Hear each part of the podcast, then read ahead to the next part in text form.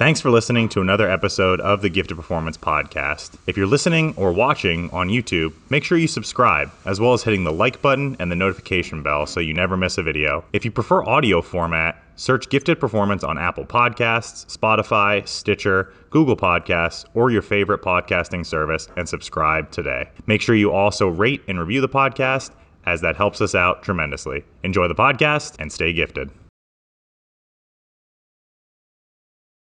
Welcome back. Another episode of the Gifted Performance Podcast. I am in some straight up ethereal lighting right now. That's today's $10 word. I don't know how to make it stop. I got these like skylights in my house that are like really cool most of the time. When it rains, terrible. When it sun shines on me, also not so great. But today's a special episode, not just because of the lighting, but because we have convinced someone to come back. Most people, it's one and done we end the recording. We say, wow, you know, Matt, that was a great recording. How did you like it? And they just instantly hang up. Like, oh, you know, must have been connection error or something like that. They're just out. Matt, good to have you back. Thanks for coming back. Good to be back, man. How are you? You been busy? Some nas- national shows? Not Dom level busy, but you've been busy? Not quite Dom level busy, but I've, I, have definitely been busy. Uh, I'm taking on clients every week, pretty much. Um, nice. And then you know, with the courses and everything else, it, it's it's keeping me busy. That's for sure. Dom, are you looking down at your phone, or are you taking quick micro naps? No, I took a picture of Matt. oh, okay. Oh no, I just got really creepy and just took a picture of Matt without his consent. Do you want to sign my disclaimer?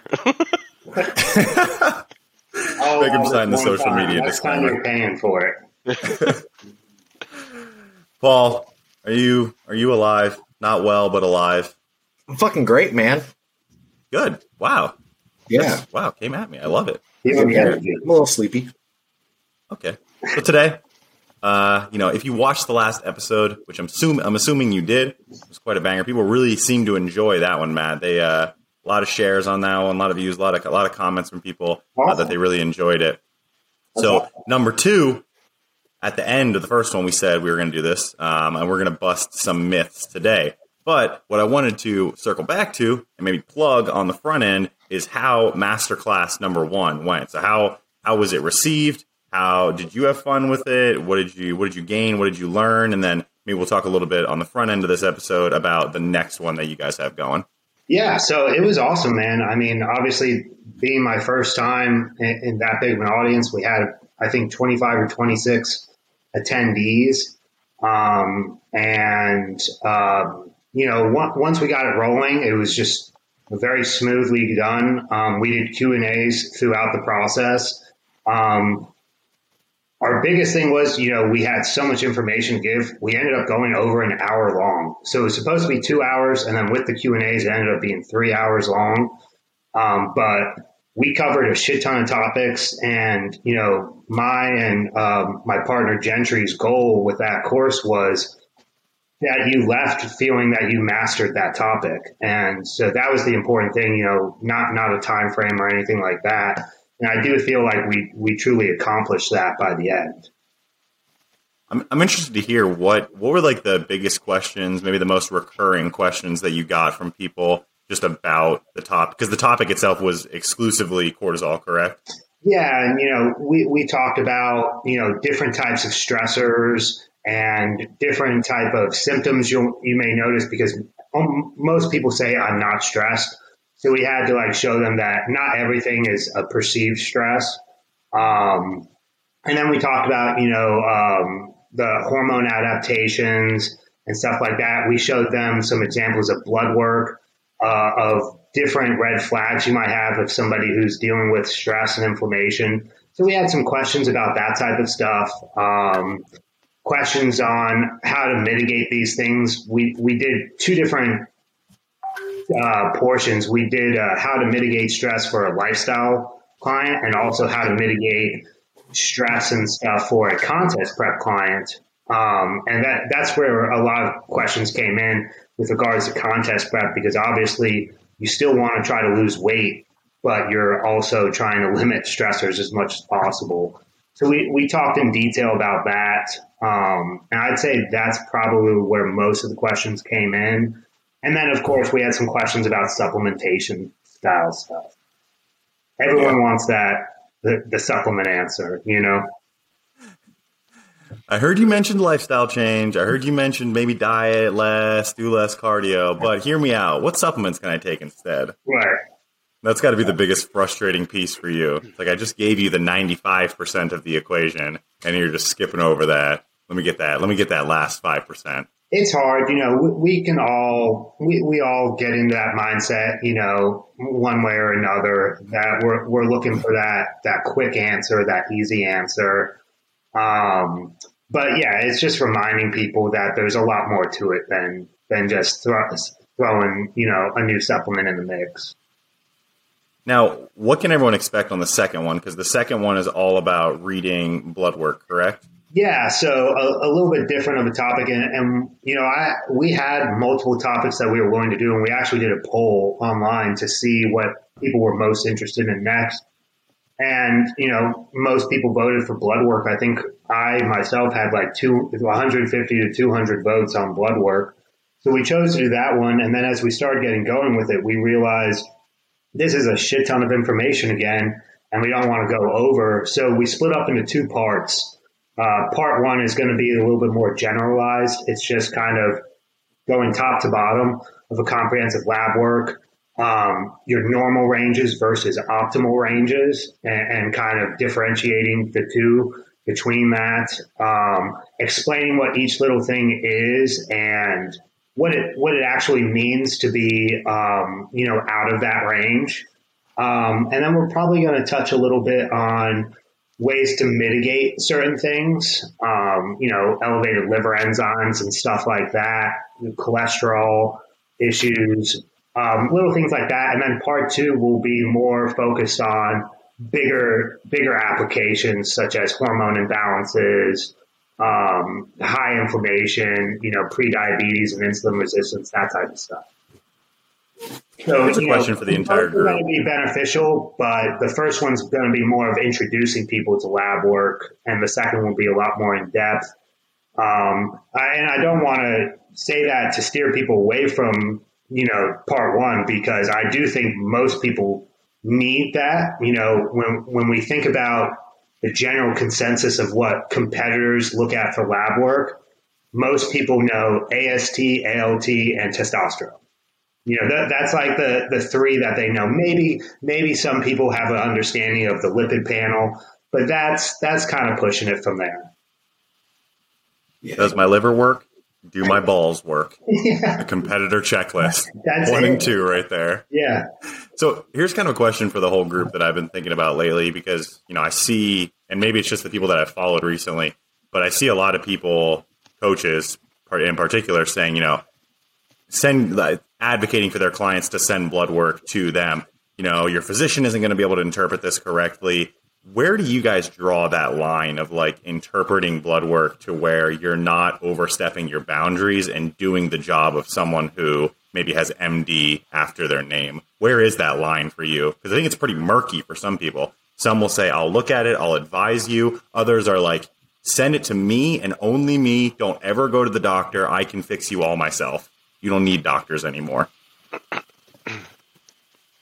Uh, I think it, I think it probably like my doctor is really well versed. So like he, I feel like if you have a doctor who is versed in athletics, you might have a better chance of um, being able to have them interpret it as well.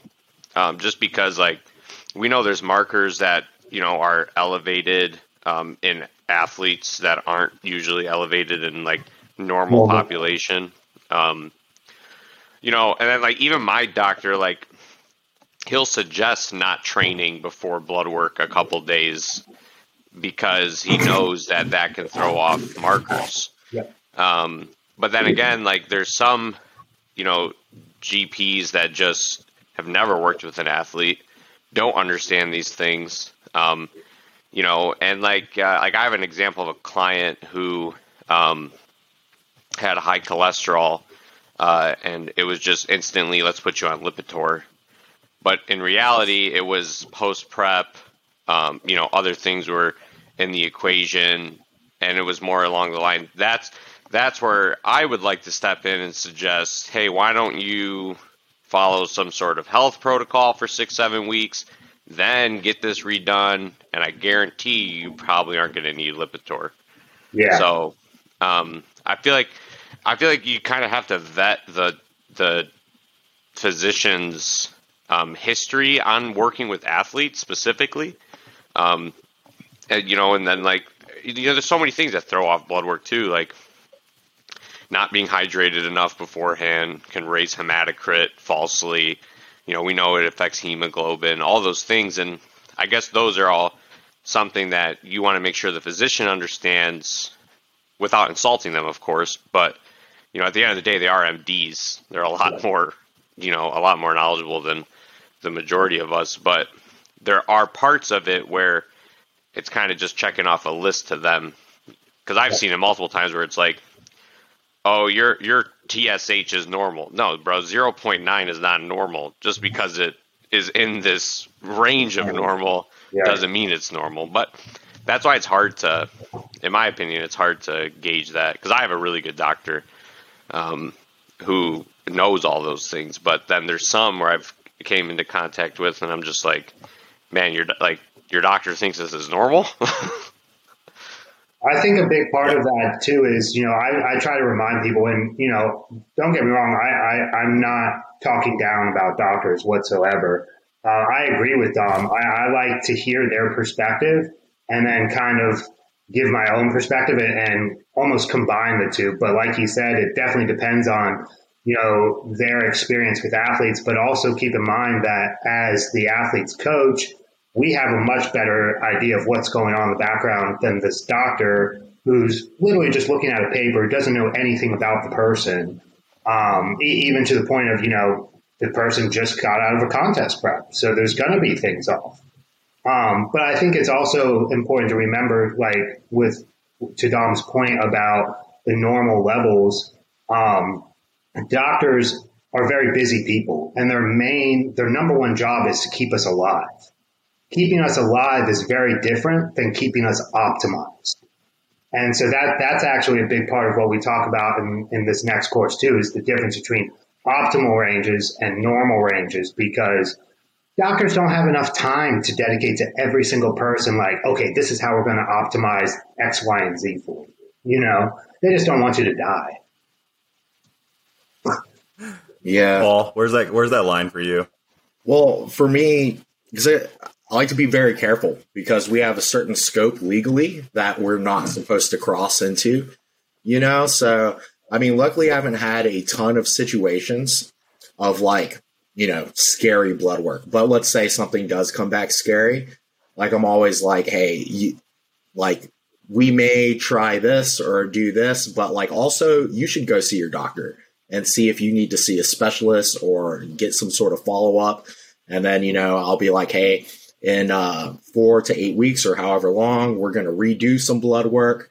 But yeah, definitely try. I, I remember that it is not our job to diagnose and, you know, try and fix certain things, you know?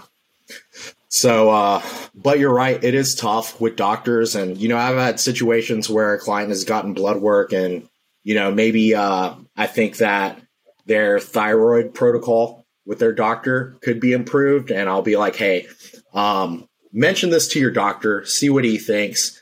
And, you know, a lot of times it works out and the doctor's like, yeah, we can try a little more T4 or whatever.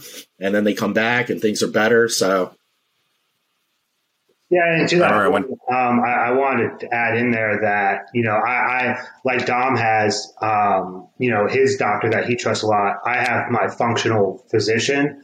So, so to Paul's point, if there are things that are you know more than just the the normal stuff that I see, I usually refer to him uh, uh, from a from an MD standpoint as to hey hey doc, how alarmed should we be about this type of stuff?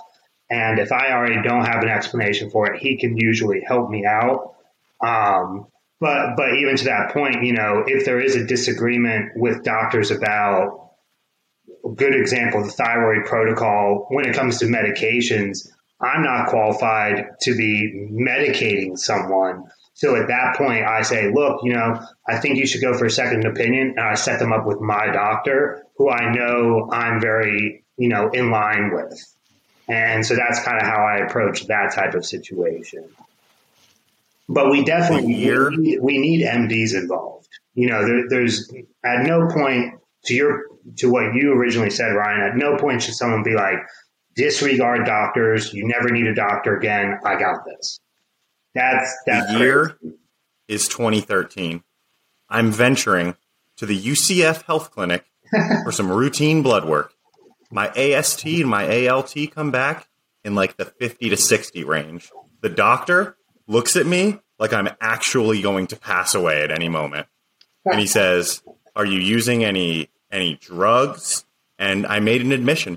I told him, you know, I was using oxandrolone at the time in my younger years, you know, 10 lashes for using illegal drugs back in the day. Right. I was taking, and I told him, you know, taking 50 milligrams of Anavar. And he looked at me like his world had just come down around him. And he said, Is that weekly? And I said, No, that's daily. And he writes it down, scribbles it really quick, bolts out the door, comes back. He's like, I've scheduled you blood work, another round of blood work. I've scheduled you an ultrasound for your liver. Oh I've scheduled. I, I've written you a script for this. You know, to o- o- over the counter. You know, you got to go get it as soon as possible. We have to get. We have to see these numbers come down as soon as possible. And I was like, oh my god, like I am legitimately going to die. I think I called my mom and I was like, something's wrong with my liver. I think he mentioned like hepatitis or something. I think I might have hepatitis. I think I killed myself. I think that I'm doomed. Went home, did some Google research. I was like, oh, training elevates liver enzymes. So I called the doctor and I was like, hey, I'm going to take three days off from training. I'm going to come back in and I think my enzymes will be down. And he told me under no circumstance would those levels come down.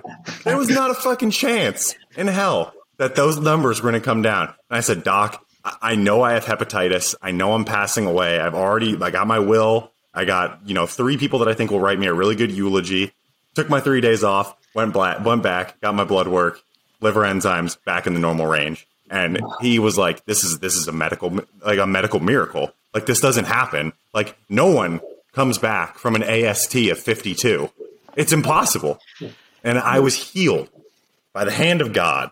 That was my experience. I'm surprised. Uh, I'm surprised the CMP doesn't have a GGT test on it I'm surprised by that too.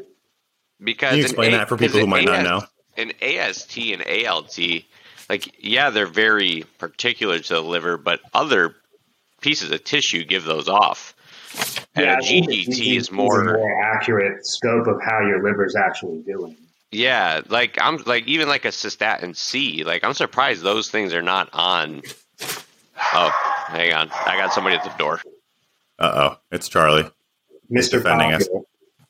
All right. Well, let's get into some of the actual questions, some of the myths today. So, see, these are some of the things that I've seen kind of floating around the Instagramosphere of myths that I think kind of fall into your scope um, of things that you deal with on a daily basis. The first one that I see quite a bit, and it has really kind of like skyrocketed in popularity. I think some big name coaches have started talking a lot about um, blood glucose, monitoring your blood glucose and your insulin sensitivity.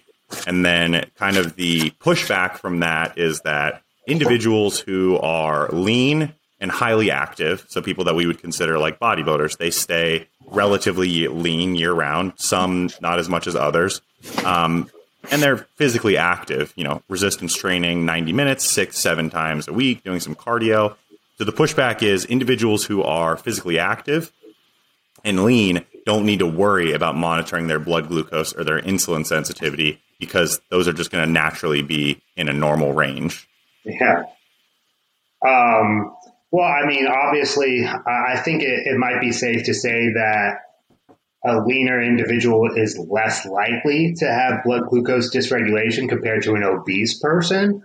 But it, with that being said, you know, the, the saying, don't judge a book by its cover, uh, you know, comes full circle here because um, there's a lot more involved with blood glucose regulation than how much body fat somebody has. You know, stress and inflammation are major drivers of glucose dysregulation. And a lean person can can have stress and inflammation just as much as you know an obese person. Obviously, an obese person can have more because of their obesity, but plenty of lean people, you know, if their circadian rhythm is, is off, if their sleep schedule is bad, excuse me, they're dehydrated, they're under recovered, all of those things can affect um, blood glucose and insulin sensitivity. Um, and, you know, me myself, I run into a lot of these functional cases where there's this phenomenon of people who stay lean um, and look in great shape. Like they look like they're competing right now. They're in such great shape. Um, and they can lose weight, they can build muscle. The exterior is perfectly fine, but the interior is truly falling apart. They have multiple autoimmune disorders. They have bacteria overgrowths in their gut. Their limbs are turning blue. They're basically diabetics. Um, you know, these things are are happening to lean individuals all the time. So we really can't just base it off of the exterior like that. Um, and, and, with that being said, you know, there, there's been research shown that even lean people, the guys and girls who can stay lean year round, doesn't necessarily mean that they aren't accumulating fats. They might be accumulating less subcutaneous fat, but they might be accumulating more visceral fat. And so the fat is still accumulating. And, and, so, again, we can't just judge by just because a guy has abs, we can't say, oh, he's got good insulin sensitivity. You know? Yeah, visceral fat is uh, particularly troublesome. I just want to throw I, my my sort of thing with the my pushback for the insulin thing and or uh, blood glucose monitoring is that a lot of people will just get labs, right? Like three months, six month, whatever, and fasting blood glucose is a little high, fasting insulin is a little high, and that's it. They just people have gotten so myopic about it, and they freak out, and there's a bunch of fear mongering, and they're like, "We have to fix all this shit," and it's like it's one set of lab at like one time point in your life. Like right. hemoglobin A1C was fine. It's like maybe get a few sets of labs before we freak out and start changing things. Um, cause you know, and, and labs make mistakes. I had a buddy go get a lab and, um, his fasting glucose was 300 and something. I was like, that is alarming and troublesome. This is really weird though, cause you're really lean. I was like, you should get a follow up lab, a couple of them. They both came back at like 80, huh. 83. You know, like labs make mistakes. Yeah. Um, so. Yeah, I mean that's a great point, and um, you know that that's why I think monitoring it consistently. Like obviously you can't monitor their fasted insulin, their hemoglobin A1C, but you know, tracking fasted glucose and post workout glucose and even just um, glucose one and a half, two hours after meals, you have a pretty good idea of how their body is handling things. Um, and, obviously, to, to Paul's point, it, if they're making progress and we're just seeing numbers slightly elevated, like insulin's a little bit higher than normal, their fasted glucose is a little bit higher than normal, that's not something that I'm going to take major time to address immediately, um, especially if their physique is improving. But if we have someone who has come through a couple coaches and they can't lose fat no matter what they do, and they're actually showing, you know, they're like, what the fuck is wrong with me? Then it might be something worth addressing. Absolutely, dude. And uh, my my pushback too is a lot because I mean there are a lot of coaches these days that like one set of blood work, one set of bad numbers, and they're like immediately they're like use my discount code for revive, you know, like and just load them up. Yeah. yeah. So I think that's a good segue right there. Is that like when people do get those bad labs back, it's immediately the supplement push, right? It's so if we so if we rule let's rule out things that have like a really big impact here, like the pharmaceuticals, things like metformin. Let's let, let's completely rule out metformin here and just look at the purely over the counter side of things. Um, I think GDAs, uh, glucose disposal agents, are very popular supplements. Yeah. Um, the jury's kind of out there though on what the impact of those actually is long term. Um, I'm interested to hear is that something that you have your uh, clients use case by case basis. Everyone kind of uses it to help out. Um, what's your opinion there on supplements? Case by case, and to your point, you know, it, it comes down to again finding out why why their insulin sensitivity is, is off. You know, if they've just been bulking for six months, then it's just time to stop bulking. You know, uh, if it's a matter of them getting four hours of sleep every night, well, then a GDA ain't going to fucking help, and neither is metformin for that matter. You need to fix your sleep schedule. So it's it's usually addressing the root causes, but obviously, you know, something like a GDA can be can assist in that process of improving things. Um, where I where I kind of lean towards those the most is if I see fasted insulin is very elevated. Like we know for a fact that they are insulin resistant. That would be when I really implement something like metformin plus GDAs just to get the process moving a bit quicker. Um, but most of the time, it's going to be lifestyle adjustments over over supplementation. Um, and you know, I think there, there's been some research shown that GDAs don't always necessarily help the situation. You know, some of them are insulin mimics, so they mimic insulin, and so some uh, I, I believe in some forms GDAs can actually store fat uh, from carbohydrates just as much as they you know replenish glycogen in the muscle. So it's not always as simple as just like take this GDA and you're going to be good.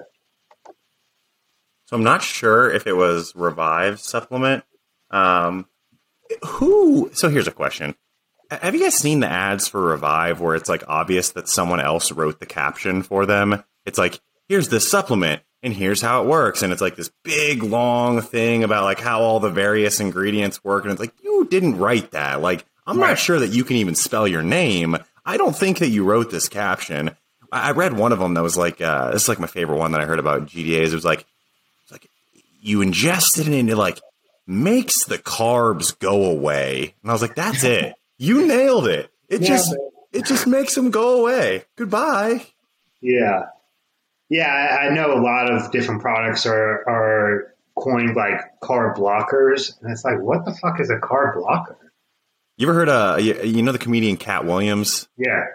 He had a he had like something about like fat blockers, like it's in the back of your throat, and it's like, nope, not in here, not today. But those those fat blockers were the funniest, like Olestra, because it just like wouldn't let the fat digest, and then you would just like shit out straight oil, and people that were was, like, "That was the um, what was that peanut butter?"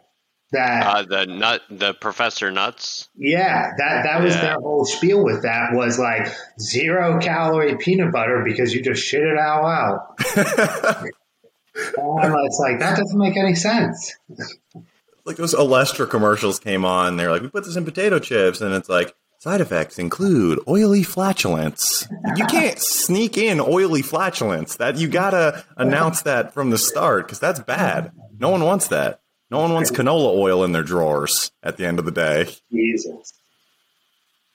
Uh, Dom, anything you wanted to add on, you know, blood glucose monitoring that you've seen? Um, maybe some supplements around it, ridiculous claims around it, anything like that? You're on mute, by the way. Uh, no, this guy's going crazy right now. Um, Charles. Uh, no, not too much. Matt pretty much nailed it pretty well. Um, but like I've used, like I take I take metformin every day. I do um, too. I take it every night before bed. Uh, it's helped control a lot of my stuff. I, I would normally run higher blood fasting glucose, even if I was super dieted. Like I'd still run like an 80 in the towards the end of prep. Um, oh, here's a, here's a here's a follow up question for you that everyone can kind of attack. What are what are some of the because people may not know this? What are some of the side effects that like uh, the bad things that can happen if you do allow glucose um, or insulin to run high for extended periods of time? If you allow glucose and insulin to basically run high unchecked, or you can become a diabetic. That's kind yeah. of bad. That's bad. Um, the, it, the, excess insulin floating around in your body, it's pretty much going to prevent fat loss, and you're just going to be storing fat throughout the day. Um, and you also, I think, will have much higher amounts of inflammation because of that as well. Um, I, mean, I, I, think also, you know, I'm starting to see a lot of situations of hyperinsulinemia where people have, you know, too much insulin and then um, whether it's a stress response or a response to eating food, they then go hypoglycemic and crash throughout the day at random bursts. Bursts, and you know, for whatever reason, people in the fitness world think, "Oh, this is because I'm just so lean and my metabolism is so great right now." But in reality, it's like, well, no, you have some major glucose and insulin issues going on in the background.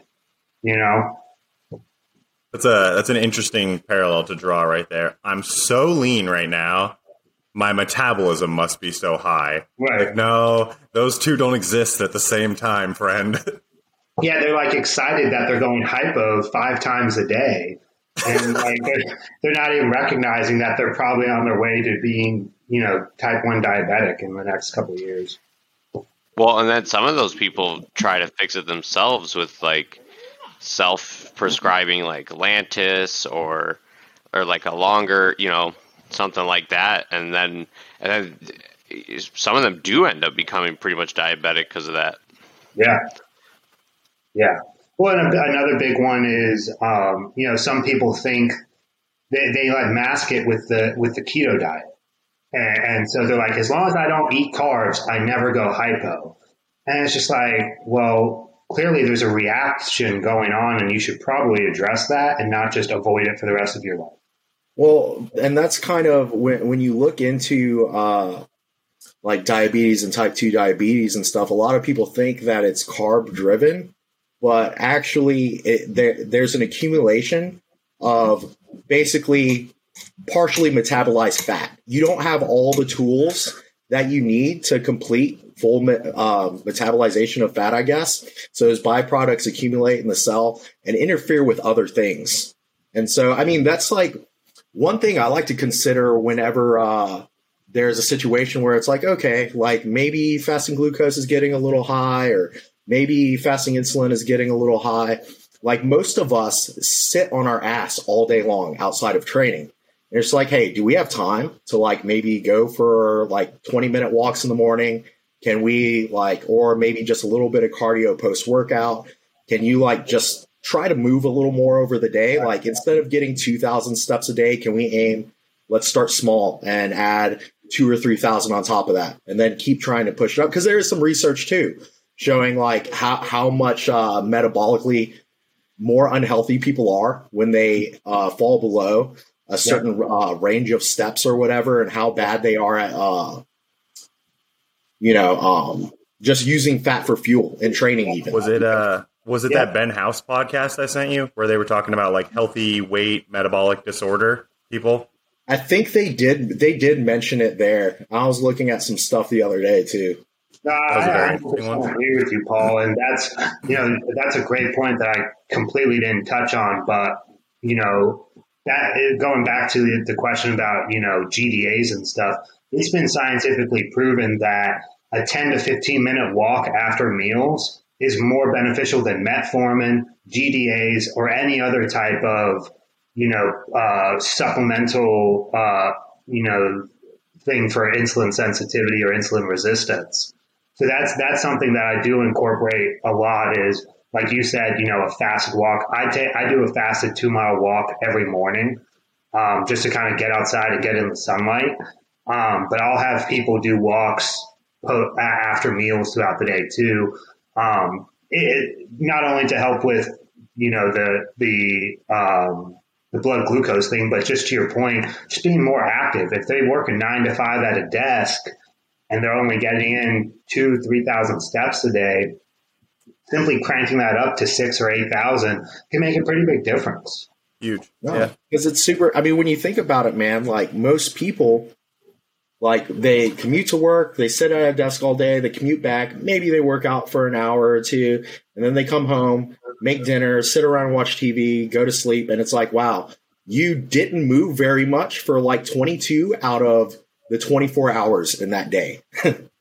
And even even the resistance training section of it is such a small piece of activity because it's you know it's 20 sets maybe if they're doing like a hard workout you know 10 reps like Okay, how much total work have you done? You've done what? 20 minutes maybe? If each set took That's you 60 seconds to complete. Yeah. Especially Each set. doing machine like isolation machines and stuff. Yeah. you Yeah. know? They're not even doing full body. Uh, I think people overstate overstate the protective nature of just resistance training on its own in an effort to kind of like circumvent the fact that they need to do some sort of cardiorespiratory training movement as a whole Yeah. just because they don't want to do it. And to Paul's point, you know, these people are so sedentary every day, and something that's really gotten on my nerves in the past year with with COVID and stuff. Now they do, um, you know, grocery delivery service, and you can like pick up outside the store. And I think about it all the time. I've said this to my girlfriend. I've said like, you know, these people shopping for groceries might literally be the most activity that some people do all day, and now they're Yeah. taking that away. So That's now their they can't fifteen hundred steps. Right now, they can't even walk with a cart and, and you know pick out their vegetables. It's just we're creating such a lazy, uh, Nah, they're not. Nah, they're not getting vegetables. They're not getting vegetables. Yeah, I was gonna They're say getting I don't think organic those people are Oreos. vegetables. Dude, that shit is so tempting. But another thing uh, to throw out too is like, it's Paul's like, I use that all the time. That's my I know, favorite. I love grocery delivery. the grocery delivery. Paul's like, oh, it's so tempting. I just want to use it. Dude, yeah, I, I see it whenever I see Amazon, and I'm like, I wonder if they have fun cereals, and it's like deliver to your house in less than two hours. I'm like, oh my god. um, but I can't justify it yet. But anyways, uh, your because even your heart when you don't uh, move, like your heart works harder all day long because there's the the muscle pump which returns venous blood flow. You know, so I mean, e- even just for cardio protective reasons, and, and even if you're not actually doing cardio cardio, you know, and you're just lightly walking, like that Right. helps a lot in itself. I think Stan Efferding was one of those first people to really push that, at least in the fitness community. You know, he came out with the vertical diet and he started really pushing the walks and talked about how in um, in um, in India that that's a big thing. Um, I can't remember the name of it, but they do walks after every meal and that they're significantly healthier people. Their cholesterol levels, their their insulin resistance, all that stuff is significantly better, and they live longer lives in comparison to Americans. And he was just putting a lot of um, emphasis into those those walks throughout the day. yeah, his thing is you, you take a ten minute walk after every meal you eat. That's it. Yeah. And it might not be anything magic in the actual duration of the walk post meal. It's just Right. that you're accumulating more activity throughout the day. So if you're having six meals, you know, you're getting 60 minutes of walking in for the day. Right. And not only that, but there is something to distributing exercise over a day for your health. Yes. You know, and, and there is research showing that uh, just training for an hour block is not as good as moving that around throughout the whole day. yeah, absolutely. Yeah. I don't even think you don't even have to look outside of the United States for an example of the walking being a way to control body weight. You can look at cities where there's more of like a walking built into their lifestyle, Yeah, like hiking and places like New York, Boston, where people Yeah. are moving around more, and you can just track overall weight trends for the entire state, and what you'll see is a lower average body weight. They might not be You guys, like- healthier You because of some other like- things that they do in their life in New York and these big cities, but yeah, at least they're maintaining a lower body weight. Did you Well, guys just like only decide to talk about me before like I, I stepped away? yeah, you left, and we were lot like, all right, life. let's shit talk Dom as much as possible. Shame, shame. I do walk Uh, more now because we have the house. Oh, I actually Walk have to up go and up down and the downstairs. Uh, but not only not only from like you know a weight loss and, and stuff per, uh, perspective, but also just you know in the past year and or two years now, you know with the whole COVID situation, vitamin D became like a, a much bigger topic with immune system health and stuff. So just getting outdoors throughout the day and getting some natural vitamin D is obviously extremely beneficial for everyone's health. Um, and also, it's been, I don't know if any of you guys uh, follow the uh, Huberman uh, Lab podcast, um, but he actually did one um, sometime last year where he talked about how sensory stuff in the eyes affect uh, cortisol and mood and stuff. And he talked about how progressive forward motion, just the the act of actually moving forward, enhances your mood and it makes you feel like you're more productive and more progressive.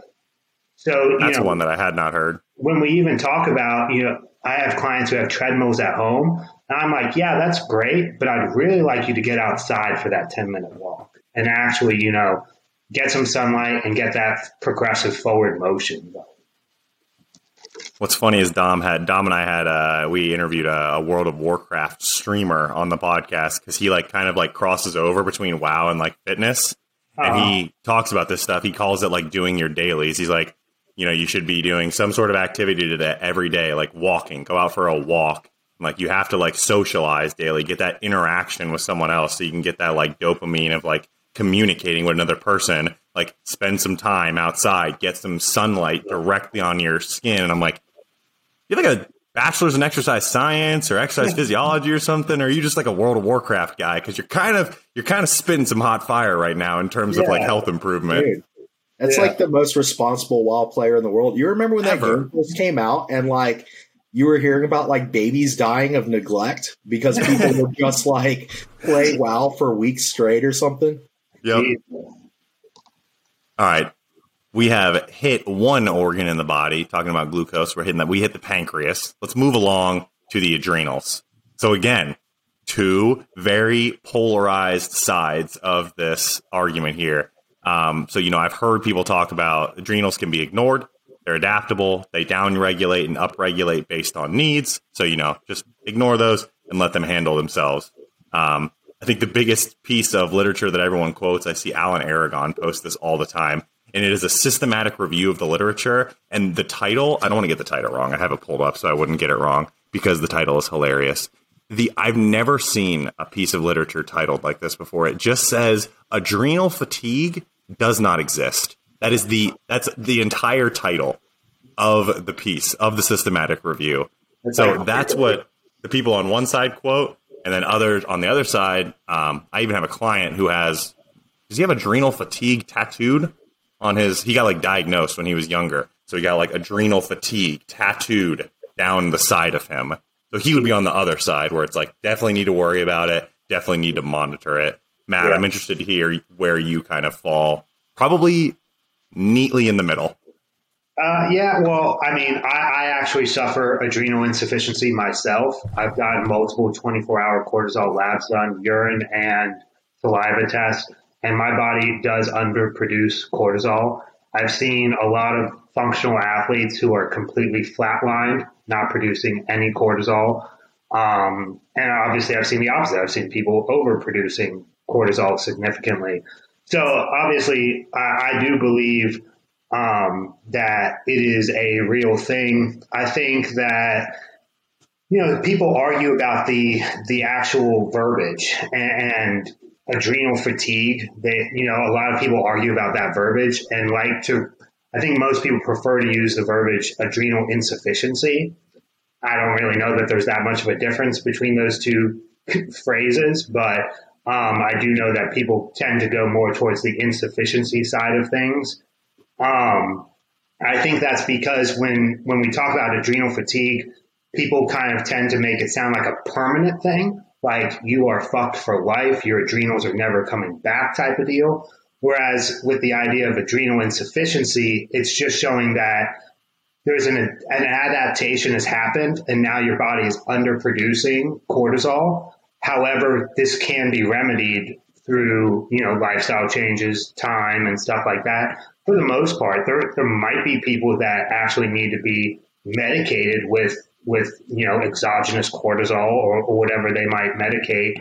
Uh, but for the most part, it's the the thing that we see with adrenal insufficient people is they've been they've either dealt with PTSD or trauma, or they've had chronically high stress for so long their adrenals have been producing exorbitant amounts of cortisol for so long that now it's underproducing. And so by calming them down and supporting that adrenal with some adaptogens and, and stuff like that, you can bring levels back to a healthy range. So I think that that's where the discrepancy is. Is you know nothing is necessarily finite, and that's the same thing with metabolic damage. You know, That's we what I was stopped using that term metabolic damage, and we started using the term adaptation because that's really what it was. Yeah, I think uh, there's this pushback always happens, right? Because there's always, you know, uh, a term that gets started and a bunch of assholes talk about it that shouldn't be talking about it. Yeah. And then the more scientific people or more, I guess, people who are into the literature and that, that, that type of evidence and such, they're just like, well, this doesn't exist. This is not a medical diagnosis. This isn't a thing. And then it's like, well, but maybe like just because they're not at an extreme end that you can call it a disease state like Cushing's or something, like doesn't mean it doesn't exist and isn't something that maybe needs to be addressed and could be optimized a little bit. And like you said, not always through drugs and you know or supplements, but also through lifestyle change. You know. Yeah, uh, you know, a lot of that can can just be t- just too much accumulated stress, you know, or or inflammation for that matter, be it one or the two.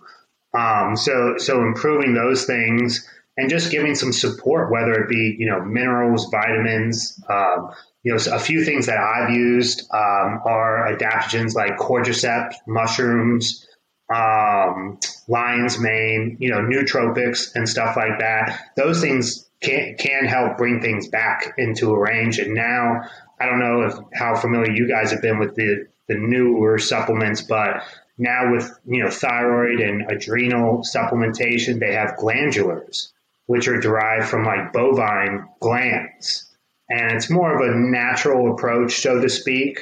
Um, you can't really use that with autoimmune cases, but in general population, they can be utilized to help boost that that production too. So I, I've used supplements like that that have adrenal glandulars in them, and I mean I noticed a difference right away, right away. Yeah. when you're when you're looking at so let's say a client comes to you and you believe that they are suffering from adrenal insufficiency. Um, are you just looking at that 24 hour cortisol test on blood work? Uh, what are some of the things that maybe stick out to you that make you say all right you know this is most likely adrenal insufficiency Yeah, so um, we go over, you know, obvious symptoms, and there's going to be a lot more involved than just the the adrenal portion of it. Um, you know, the the adrenals, thyroid, and reproductive hormones all kind of work in a trilogy. So when one thing is off, you're oftentimes going to see other things off. Um, we'll see the thyroid work harder and, and try to produce more thyroid because the adrenals are underproducing. Um, and we can see, you know, sex hormones be dysregulated because of that uh, underproduction as well. Um, the adrenals play a major role in glucose regulation. So very often, you know, to my point before, when a lot of adrenal insufficient people have um, high insulin and blood glucose dysregulations. Those are most of the people that I see with the hyperinsulinemia, where they're um, they're crashing and going hypoglycemic throughout the day.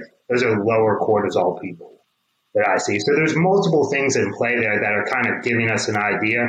But the 24 hour cortisol yeah, is a really good tool to show us, okay, this person is either not producing it all all day in 24 hour period or maybe they're underproducing in the morning but overproducing at night and so we call that a flopped circadian rhythm where you know sometimes people who work night shifts and stuff can get into that where they're they're spiking at nighttime and then crash in the morning where it should be the opposite. Um, so in that case, that's not adrenal insufficiency. That's just a flop circadian rhythm, and we just have to work on changing their sleep habits and stuff. yeah. Wonder wonder if i was when i was working security working nights working security very stressful. Wonder if i had that flopped circadian. I wouldn't uh, i wouldn't be surprised if i did The the the, co- the the coin term for that is the wired and tired. You know, you're, you're kind of you're Yeah. dependent on caffeine all morning and all day to get you through the day, but then you're exhausted at night, but your brain just doesn't stop going. yeah that sounds, that, that, sounds about right the flop circadian rhythm. okay All right, number three for the episode. This one might be a little bit bigger one. Um, this one is uh, missing your menstrual cycle. So it's around the menstrual cycle. Um, last three to four months of prep, perfectly normal to miss your menstrual cycle, and perfectly normal part of the process for it to take you know months on end after the show for it to come back. I've seen a lot of a lot of coaches advocate this for this, tell this to their female clients. You know, hey, losing your menstrual cycle is part of the process, and not getting it back is completely normal. Um, I even had a physician tell one of my clients who had been uh, who had missed her cycle for four months, unrelated to contest prep, and the OBGYN said, "Oh, it's perfectly normal. Happens to people all the time." So just kind of centered around missing that menstrual cycle.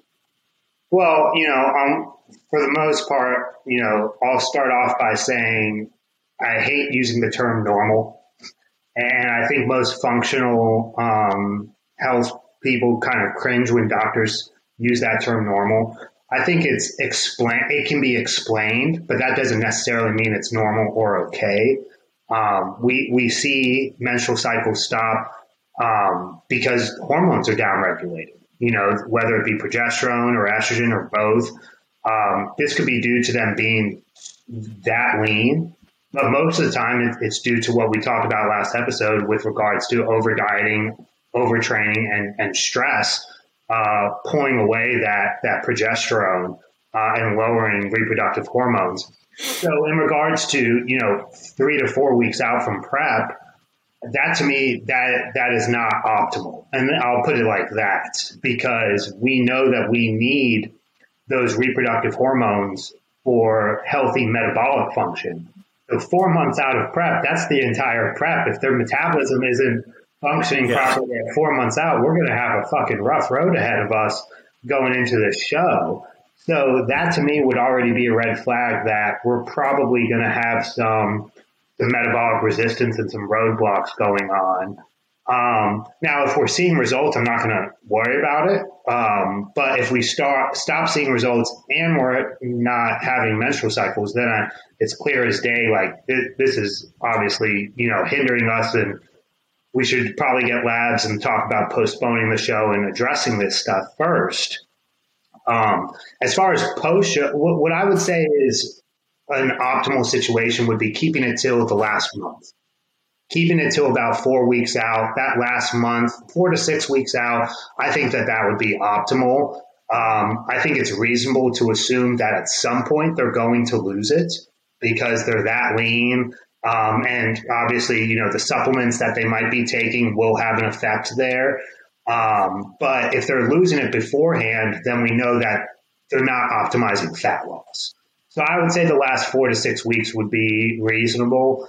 And then I would say two months post show, it should be back in range by then because we're feeding them up. We're hopefully supporting um, those reproductive hormones and getting them healthy again. So for me, when it comes to a female's metabolic health, that's one thing that I am paying attention to post show is, you know, how, how, how soon are they getting that back? And if it's been four months, I'd say we, we've done something wrong. Um, if it still hasn't come back in four months since the show, uh, but usually within two months, I'm having most people get lab work. So I would, I probably would never let it get to four months.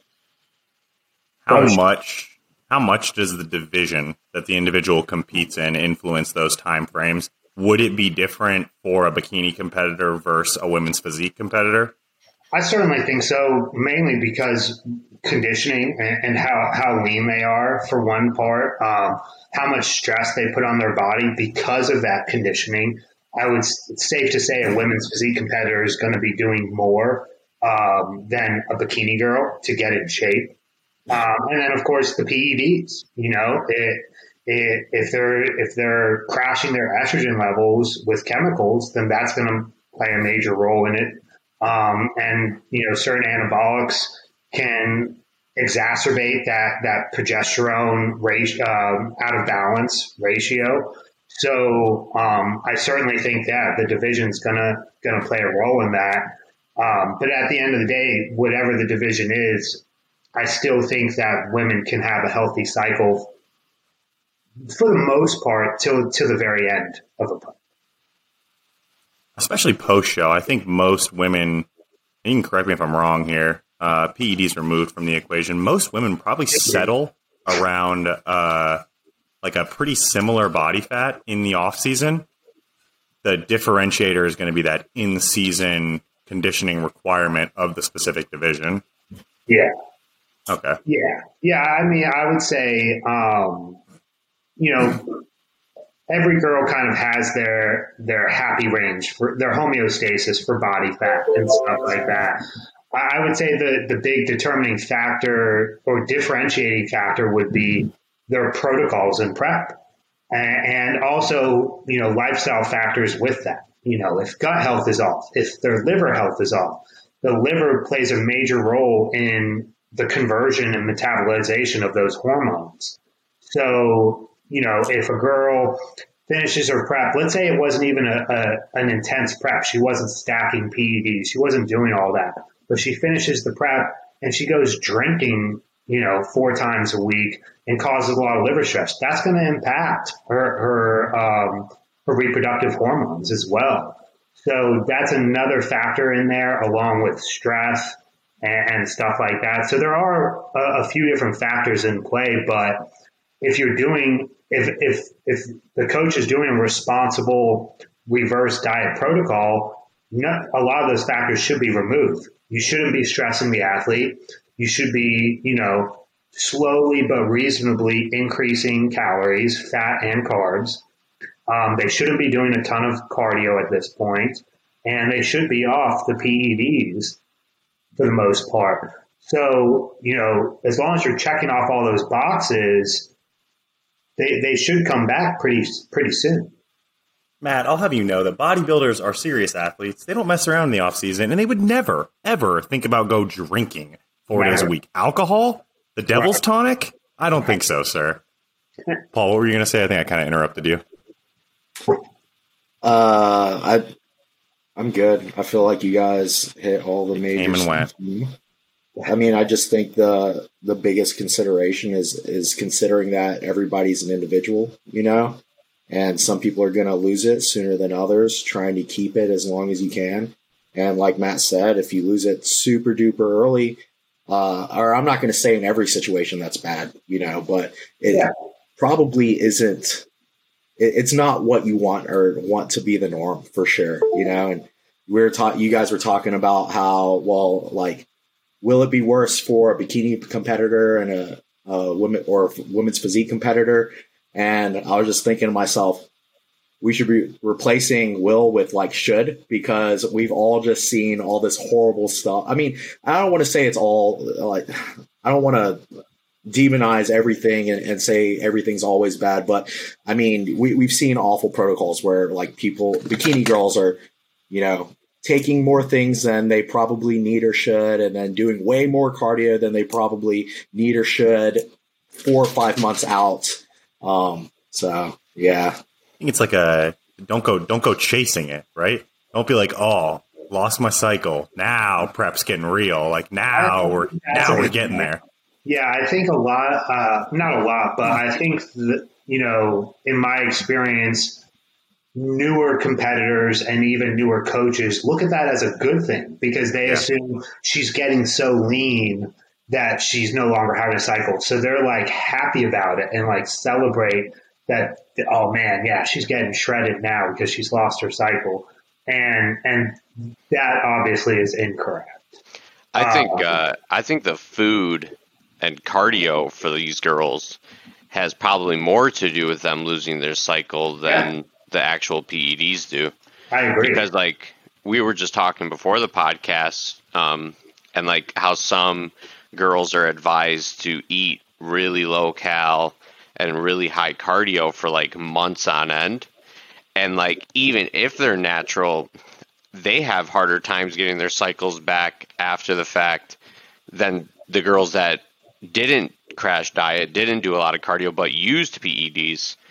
Um, I, at least that's what I've noticed, like anecdotally. Oh, I, because I, I, I, have a pretty big stance that natural competing in the NPC and the IFBB is actually worse on the body than using responsible protocols.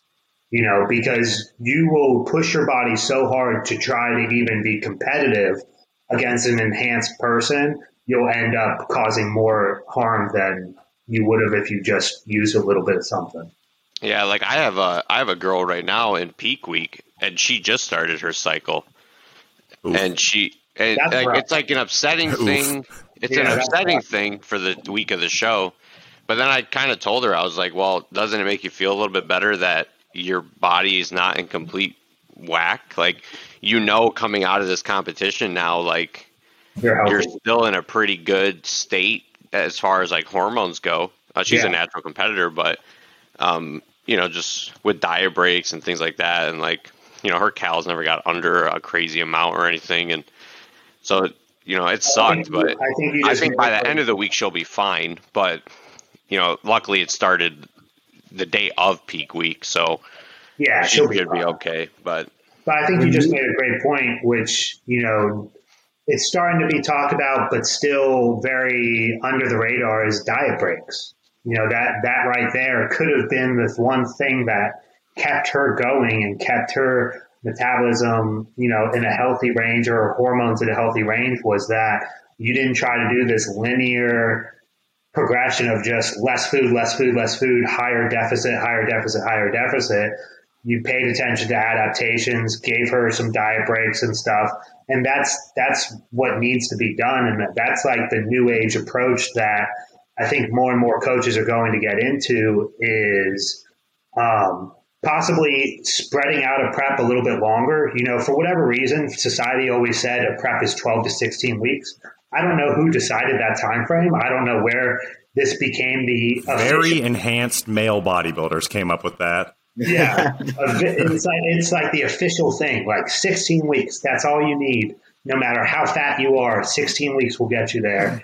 Um, but I, and me personally, and I've seen other coaches talk about this, I'm starting to go for a much longer approach, but with itemized or strategized diet breaks within there. So if someone needs 16 weeks, maybe I'll do a 26 week prep with diet breaks in, in, in between there. And I'm sure people will watch this and say, 26 weeks, he's fucking crazy. But you're not understanding that we're literally stopping dieting for four to five days throughout that process. Yeah, that's something that a lot of us do from time to time, depending on the situation. Because I mean, that I mean, dude, that was something that was super popularized by the natural community, mm-hmm. you know, and all their stuff. But uh, I did want to, huh? They had to. They didn't yeah, really yeah. have any other tools. Um, they were wasting away and turning into castrated skeletons by the time they were on stage.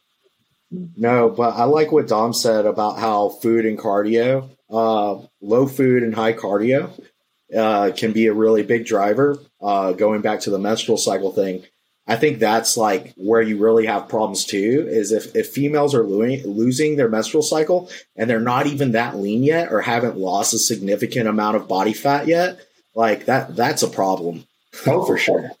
That's oh, that's, yeah. that's red flags. That's that's danger sirens going off there. Like if they're and they're near a normal body fat percentage, or, or yeah, yeah, because you can just be like, man, this is a long road ahead. If we're already having these, these types of issues, this is going to be rough. Um, what's it going to be like, you know, 20 pounds from now?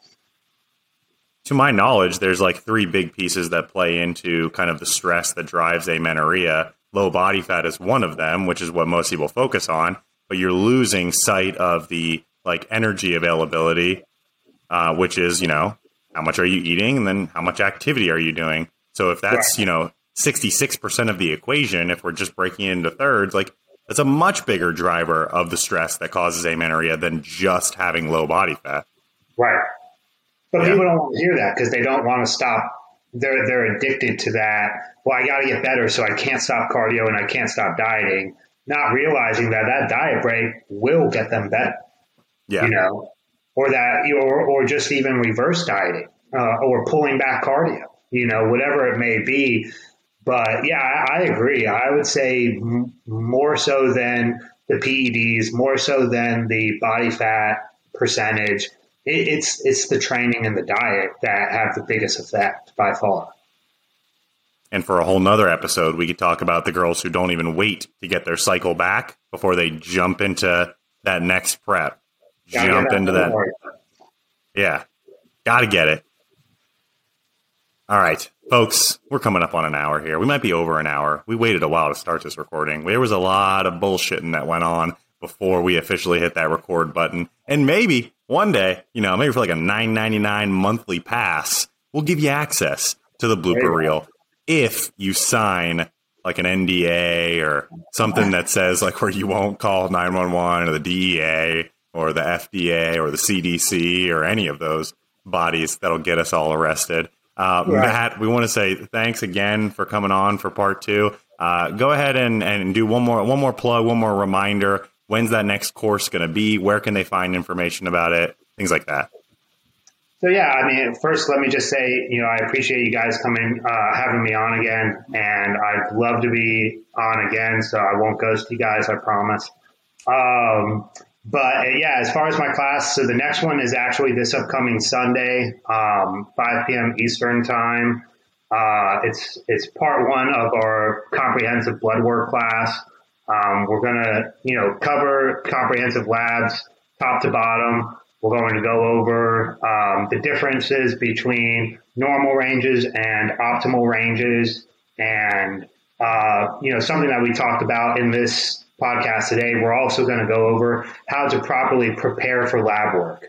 Take a couple days off from training, drink plenty of water. You know, there, there's steps to take in your lab work prep uh, to to make sure that you're not having you know falsified numbers or anything like that. We want it as accurate as possible for women going at a certain time of month because that's when hormones are going to be at their highest peak.